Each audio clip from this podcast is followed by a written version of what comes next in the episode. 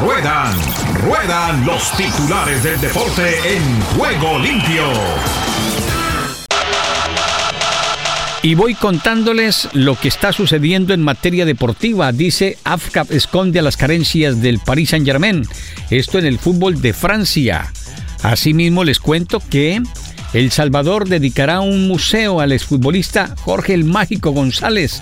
Ha sido la estrella relevante que ha tenido el fútbol del pulgarcito de América, El Salvador. El tenis mes, Pablo Carreño a cuartos en Mets, a costa de Eimer. El Shakhtar destrona al Dinamo Kiev en la Supercopa ucraniana. El fútbol de Países Bajos, social de Holanda, Van Hinkel rescata al París. Este no es el París, este es el PBC Eindhoven. En el automovilismo de la Fórmula 1, el Gran Premio de Mónaco se disputará en tres días en lugar de cuatro desde el 2022 y tendremos Fórmula 1, Dios mediante, para el próximo año en la Ciudad del Sol, la ciudad de Miami. Rusia y Marruecos se clasifican para los cuartos. El Al Sadat de Xavi se lleva el clásico ante el Al Rayyan en el fútbol de Qatar. En el ciclismo mundial, Dinamarca lidera el medallero de los mundiales tras las pruebas contra reloj. Leclerc cambiará la unidad de potencia y saldrá desde el fondo del Sochi. Esto para el Gran Premio de Rusia del fin de semana. Almeida y Blanco se reúnen con vistas a convertir a Madrid en sede olímpica Polideportivo de Juegos Olímpicos. Igualmente les cuento que la ITF anuncia las eliminatorias de la Copa Davis del Grupo Mundial 1 y 2. James, nuevo jugador del Al Rayyan Qatarí. Rafa Márquez se desinfló o se deslindó mejor de presuntos lazos ilícitos. La UEFA ve peligros en un mundial cada dos años. Detroit honrará a Cabrera por su jonrón 500. Con CACAF abre investigación por eh, vicepresidente de Surinam. Diego Laínez se integró al trabajo del Betis. River o Rivers quiere a Simons en los 76ers, la liga entre el mundo de los NFT, una leyenda de Kimi Raikkonen y su legado en la Fórmula 1, Benzema y un pendiente ganar su primer pichichi. Hoy el Real Madrid goleó, goleó al Mallorca. Seis y pico. Parecía que era un juego de tenis. Era el primer set. ¿Cómo les parece? Qué horror, qué horror.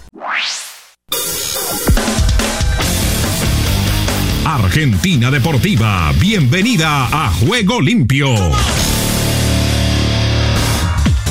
¿Qué tal Ricardo y amigos de Juego Limpio? Bienvenidos a la información deportiva desde el sur del continente, aquí en la República Argentina. Comenzamos hablando de las nuevas medidas que se toman por parte del gobierno nacional para el regreso del público a las canchas. En el marco de la normativa que este martes flexibilizó las medidas de contención de la pandemia y dispuso el regreso del público en las canchas argentinas, el club rosarino News analiza la posibilidad de que los 7.500 socios y socias que votaron el domingo último en sus elecciones tengan prioridad para ingresar al estadio Coloso Bielsa, según un proyecto que evalúan los nuevos dirigentes del club rojinegro. La institución santafesina tiene un padrón electoral de 19.276 socios y socias, que es una cifra cercana al aforo del 50% que autorizaría la municipalidad de Rosario para ingresar al estadio del Parque Independencia. Y hablamos de Huanchope Ávila porque el presidente de Huracán, David Garzón, se mostró decidido a intentar repatriar al delantero Ramón Ávila, quien se encuentra en el DC United de la Major League Soccer de Estados Unidos y cuyo pase pertenece a Boca hasta diciembre de 2022. Lo voy a llamar a Guanchope en diciembre. Lo voy a intentar. No lo quiero prometer, pero lo voy a volver loco. Le voy a ofrecer lo que más pueda para que esté en Huracán. Sería una alegría para todos nosotros, indicó Garzón en diálogo con periodistas. En cuanto a la actualidad del club, el mandatario expresó, tenemos muy buena relación con Frank Kudelka. Un resultado no me va a hacer cambiar. Nos gusta su fútbol ofensivo. Él también sabe que los números nos respaldan ni lo que él, ni nosotros, ni el hincha pretendía. Y hablamos del entrenador de Sarmiento de Junín, Mario Esquiacua, que se quejó este martes de que le sacaron cuatro puntos con los fallos en este torneo por los goles recibidos en offside con Lanús y Godoy Cruz de Mendoza en las fechas 10 y 12 de la Liga Profesional del Fútbol respectivamente. Tengo bronca, impotencia, porque tendríamos 17 puntos que son los mismos que tiene Vélez y Godoy Cruz. Nos sacaron cuatro puntos con los fallos y con esos cuatro puntos menos estamos en el lote de abajo explotó el director técnico del conjunto bonaerense. Y hablamos de River Plate porque su entrenador Marcelo Gallardo piensa en un par de variantes para jugar el sábado ante Central Córdoba de Santiago del Estero, como la vuelta de Brian Romero al equipo titular y de Milton Casco si evoluciona bien de la lesión. El lateral estuvo ausente en los últimos dos partidos por un desgarro en el isquiotibial izquierdo del que lleva 10 días de recuperación y la idea es que pueda jugar el fin de semana para llegar con ritmo al Superclásico.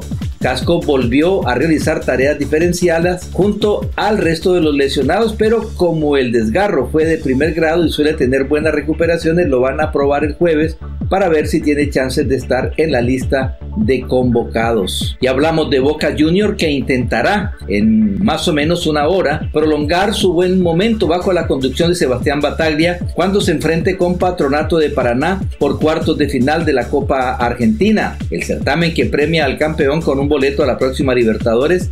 Esta vía de acceso continental es donde el Ceneice puso la mayoría de sus fichas, ya que por el momento en la tabla anual que clasifica al certamen se ubica octavo a cinco puntos del tercero y último clasificado copero que es River. En consecuencia, Bataglia reservó jugadores en el choque liguero del fin de semana con el 2 a 1 Atlético en Tucumán y pondrá toda la carne al asador desde las 21.30 en el Estadio Único Madre de Ciudades de Santiago del Estero. Y por último ya es la hora de volver a las canchas en el fútbol argentino. Con las elecciones de noviembre en el horizonte, este martes se anunciaron varias medidas con respecto a la pandemia y una de ellas de la propia boca de la ministra de Salud Carla Bisotti es la apertura de los estadios de primera división con un aforo mínimo del 50%.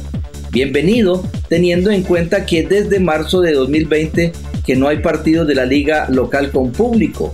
Es el momento desde el primero de octubre con un plato fuerte. El domingo 3, River recibirá a Boca en el Monumental, un evento especial para el regreso con color en las tribunas. Y bien Ricardo, esta es toda la información del músculo aquí, en la República Argentina.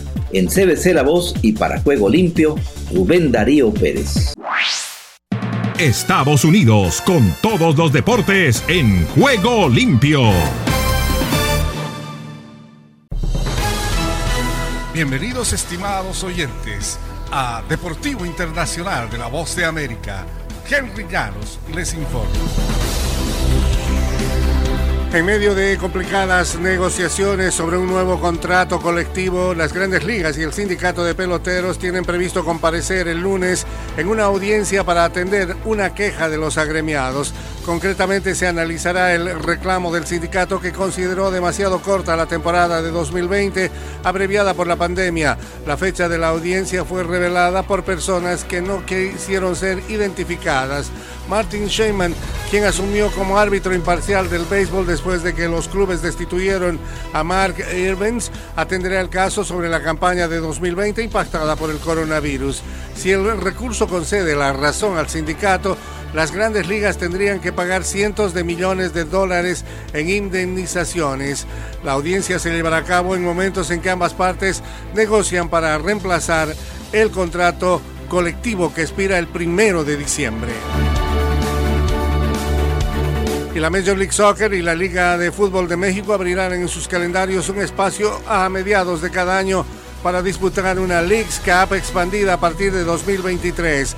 El torneo ampliado incluirá a todos los equipos de las dos ligas y repartirá tres pasajes para la Liga de Campeones de la CONCACAF, incluido uno directo para los octavos de final. La nueva Leagues Cup, sancionada por la CONCACAF, se suma a la expansión de la Liga de Campeones anunciada por ese órgano regulador del fútbol en Norte, Centroamérica y el Caribe. Actualmente la Leagues Cup es un certamen en el que participan ocho equipos de la Major League Soccer y la Liga Mexicana. A partir de 2019, la edición de 2020 se canceló debido a la pandemia del coronavirus y tanto la MLS conformada por equipos de Estados Unidos y Canadá como la Liga de México esperan que la Leagues Cup cause expectativa de cara al Mundial de 2016 que se llevará a cabo en esos tres países.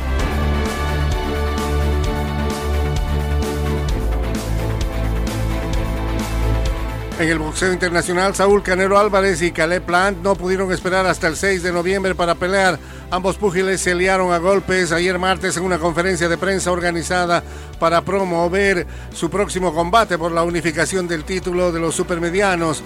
En el intercambio de golpes y empujones, Plant sufrió una cortada en el pómulo derecho.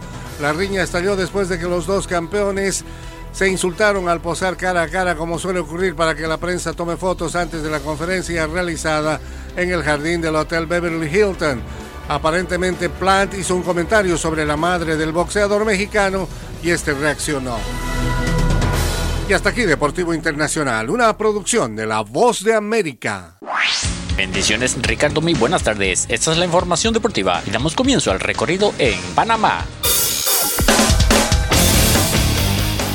De Panamá para el mundo entero en Juego Limpio. Liga con CONCACAF cae empata ante el Forge en la ida de octavos, sin goles. Así fue la ida de octavos de final de la Liga de CONCACAF entre el equipo panameño El CAI, Club Atlético Independiente, y el Forge FC de Canadá. Los vikingos tuvieron una buena primera parte en la que dominaron y se mantuvieron ordenados en las jugadas defensivas. Los de Perlo salieron con todo ante el Forge de Canadá para tratar de dejar la eliminatoria abierta para resolverla en casa. El CAI recibirá el 28 de septiembre al Forge para la vuelta de octavos de final que se jugarán en el Rutcareu desde las 5 de la tarde, horario panameño, 6 de la tarde en el resto de Centroamérica. El Salvador.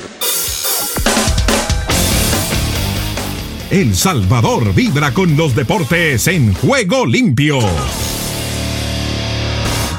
Alianza quiere su décimo triunfo en torneos de la CONCACAF. Son en total 21 partidos los disputados por los capitalinos salvadoreños en ambas competencias regionales en los últimos cinco años, donde posee una foja positiva al sumar 9 triunfos, 5 empates y soportar 7 derrotas. El Alianza Fútbol Club está desde lunes en la ciudad de Guatemala para enfrentarse hoy a las 6 de la tarde, horario centroamericano, a los cremas del Comunicaciones en la ida de los octavos de final de la Liga CONCACAF, torneo que tiene en juego 6 plazas directas a la Liga de Campeones de la CONCACAF 2022. Nicaragua. El Caribe con Nicaragua en juego limpio. Béisbol, equipos de Pomares reforzados para los playoffs. Los equipos de Germán Pomares Ordóñez, ya clasificados a los playoffs cuartos de final, participaron en la escogencia de peloteros que reforzarán a cada uno de los ocho equipos que esperan la continuación del campeonato. Los playoffs iniciarán el 6 de octubre luego de haber culminado la participación de la selección nacional nicaragüense U23 en el Mundial en México. Las series se realizarán en cinco juegos, a ganar tres. Puerto Rico. Puerto Rico con todo su encanto en Juego Limpio. La selección femenina de fútbol iniciará en Puerto Rico su preparación de cara a las clasificatorias del Mundial de la FIFA. El Estadio Centroamericano José Antonio Figueroa Freire de Mayagüez será la sede de dos partidos amistosos internacionales que la selección nacional femenina absoluta de Puerto Rico realizará frente a Guayana en octubre de camino a las clasificatorias de la CONCACAF para la Copa Mundial de la FIFA 2023. Los juegos serán el miércoles 20 de octubre a las 7 y 30 de la noche y el sábado 23 a las 5 de la tarde, horario local. Costa Rica. Costa Rica vive el deporte en juego limpio. Cele Femenina consigue apretado triunfo ante Panamá que da muy poca tranquilidad. La tricolor se impuso 3 por 2 y se recuperó así de la derrota del fin de semana anterior. Tras una derrota el sábado anterior, la tricolor llegó contra las cuerdas para este segundo amistoso ante Panamá, pero apenas se ganó 3 por 2 con un triunfo que por poco termina ahogándose sobre el final. Alajuelense empata en Guatemala y queda cerca de avanzar en la liga con CACAF. Alajuelense inició la liga con CACAF con un empate de visita 1 por 1 ante el Guastatoya de Guatemala. Ahora los alajuelenses requieren un triunfo por cualquier marcador en casa o empatar sin goles para avanzar a la siguiente ronda. El juego de vuelta será el próximo martes en el Morera Soto de Alajuela, Honduras. Los aires hondureños cruzan en juego limpio. Olimpia golea al Inter de Surinam y liquida su serie en la liga CONCACAF. Olimpia arrolló con marcador de 6 a 0 al Inter Moengo Tapoe de Surinam y prácticamente aseguró su boleto a la fase de cuartos de final de la CONCACAF League. Un partido que se esperaba difícil fue todo lo contrario para el cuadro hondureño. El conjunto caribeño, que todavía está en su etapa de pretemporada, dio muchas ventajas. Una de ellas, el alinear a su presidente Ronnie Brunswick, de 60 años. Melissa Borja, marginada por lesión. Las árbitras internacionales hondureñas Melissa Borja Pastrana y Giselle Guerra han quedado al margen del campeonato de la Liga Nacional de Honduras por no pasar la prueba física, que es hecha para hombres a la que fueron sometidas recientemente en un curso élite de CONCACAF realizado en Curazao. Las asistentes Lourdes Noriega y Shirley Perello seguirán actuando normalmente, según confirmó Oscar Velázquez, presidente de la Comisión Hondureña de Arbitraje. Desde el centro de América y del Caribe les informó para Juego Limpio de CBC La Voz, Esdras Salazar. Solo un minuto. Hay dos razones por las que el Señor no permite que la devoción de sus hijos se desequilibre. Primero, Él merece la gloria y segundo, nos ama y quiere lo mejor para nosotros. Alabar a Dios por encima de todo es lo mejor para nosotros. Por tanto, cuando nuestro corazón no pertenece únicamente a Cristo, Él nos disciplina. Las dificultades no nos agradan, pero podemos sentirnos alentados porque Dios nos ayuda a crecer mediante ellas. Fíjese en qué invierte su tiempo y dinero y en lo que domina sus pensamientos. Aunque sus actividades parezcan buenas, pídale al Señor que le indique todo lo que se ha convertido en un ídolo en su vida. Confiéselo al Señor y pídale su ayuda. Si deseas tener esta parte del programa, escribe a juegolimpio.cbcla2.com y arriba el ánimo.